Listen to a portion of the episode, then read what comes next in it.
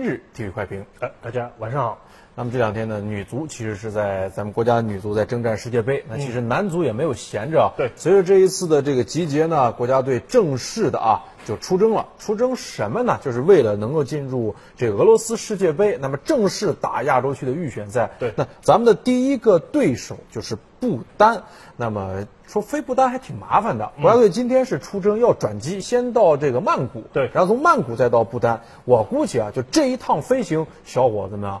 是够呛，对，呃，中国足中国国足这次是六月五号开始正式集训的，到今天为止正好是一周多一点点的时间。事实上，这个集训的时间也不算是很很长。不过呢，好在这个佩兰的国家队在经历了亚洲杯这个整个的征程以后，我觉得总的来说，它的主力框架和战术体系都已经搭建完成了。那么，呃，对于国。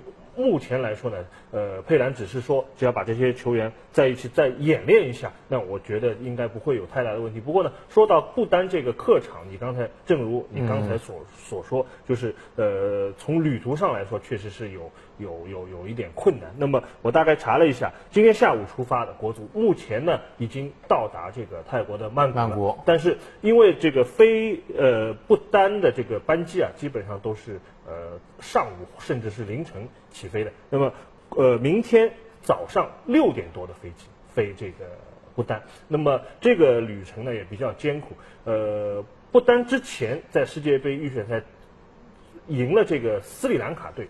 斯里兰卡队打到不丹去打客场的时候，他们在印度的这个机场的这个呃椅子上过了一夜。那到了再到那边打比赛的话。我想这个状态就呃可可能就比比比较比较痛苦了啊。那么呃从机场出来再到这个赛地还要坐两个小时的大巴，那我想呃对中国队来说这也是个艰难的旅程。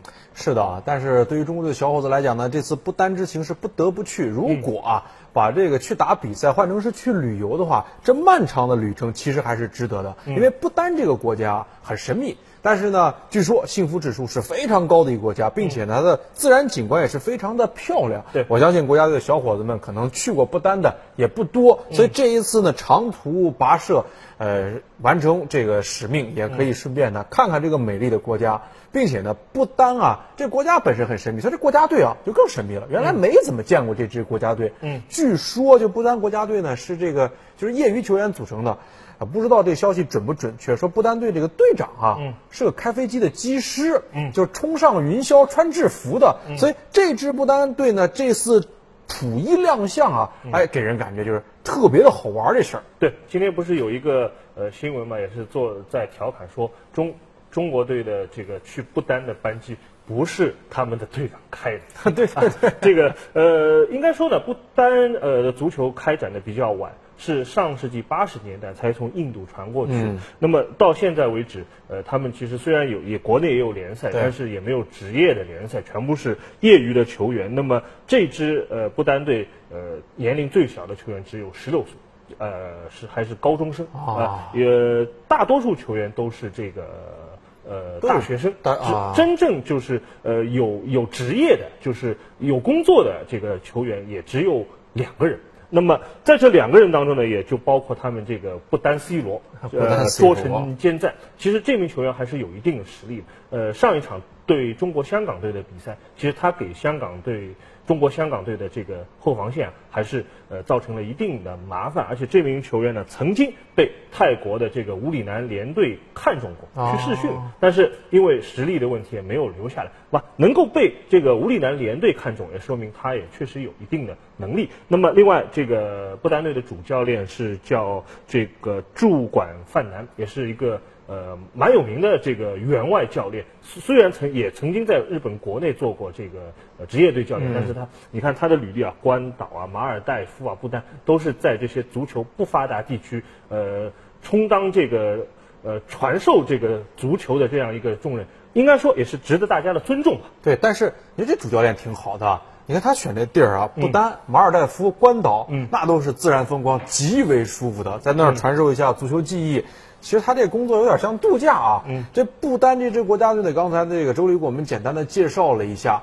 呃，是揭开了神秘面纱之后呢，啊，就是你说是有些实力，确实是有些实力，但是你看被中国香港碎了一个七比零，就是从这个比赛当中我们能够解读出一些东西。首先呢，就是哎，这支因为中国香港跟我们在一个组，这个中国香港这支球队这不容小觑，因为有规划球员。那么不丹这支球队被中国香港踢了一个七比零，那么接下来我们踢不丹，给我的感觉啊，就是虽然旅途劳顿，但是我们去不丹是去干嘛的？不是去赢球的，我们是去拿净胜球的，就是应该是松松的大比分获胜。嗯，对，呃，我觉得这个第一场不丹队惨败，对中国队来说，这个你如何来看待这个结果呢？也是要客观的来说。一方面来说，呃，不丹队在经历了一场惨败之后啊，他们可能自己也会痛定思痛，在对中国队的比赛当中，很可能采取和。如果说他们在和中国香港队比赛的时候还会攻一下，那么也许他们会这个少输当赢，嗯，全部防守。那么在这种情况下，你要这个多拿净胜球，哪怕是有人说是不是我们有可能二十比零啊，或者这样，我觉得还如果他真的完全不攻，那你就你要拿很多净胜球，可能也有一定的麻烦。另外一方面呢，这个呃不丹的这个主场。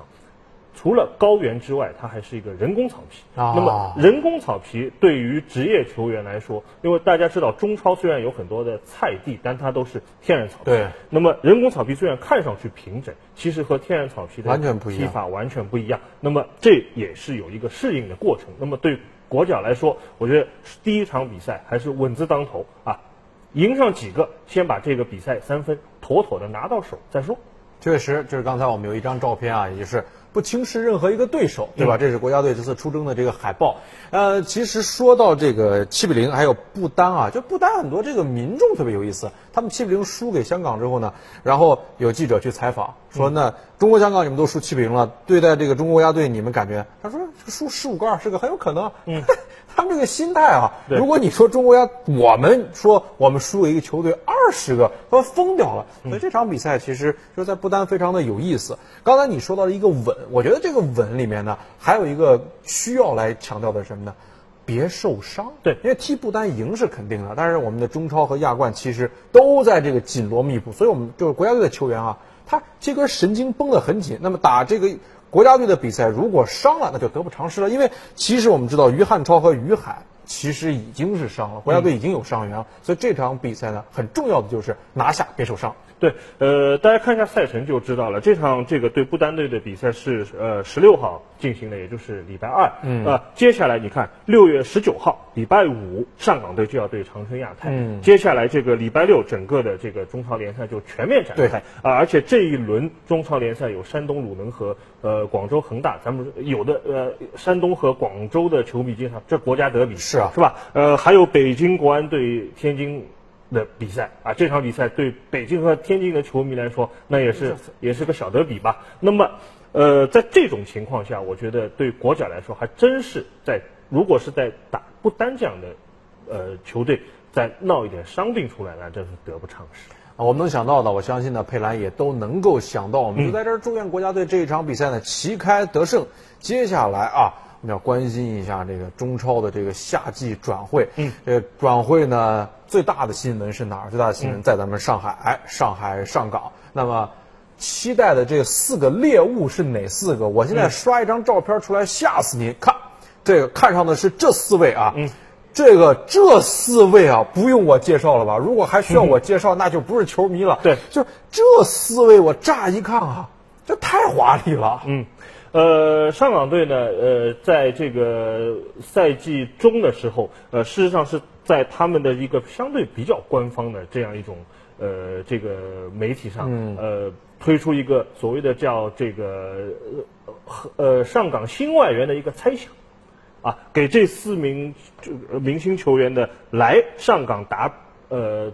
打比赛的这个可能性做了一个这个分析啊，分析。那么，呃，我觉得他有他的分析，我们也来客观的分析一下。那我觉得啊，相对来说，伊布刚才我们体育新闻里也已经看到，就是 AC 米兰了嘛？对吧？AC 米兰都他不会去，他说我在大巴黎待的不错。那么范佩西呢，可能这个夏天可能会被这个曼联队呃才呃就是送送送出去。但是我想以范佩西。的心气儿和他的这个呃整个的状况的话，我想他还可能会留在欧洲踢球。那么，呃，托雷斯的情况，我我觉得相对来说可能性比较大一点，因为毕竟来说他也有一点过气。但是托雷斯他回到马竞打比赛，我觉得他毕竟是叶落归根嘛，他是不是还想呃出来的话，那就也也也也值得重新考虑。那么这样一说，我觉得。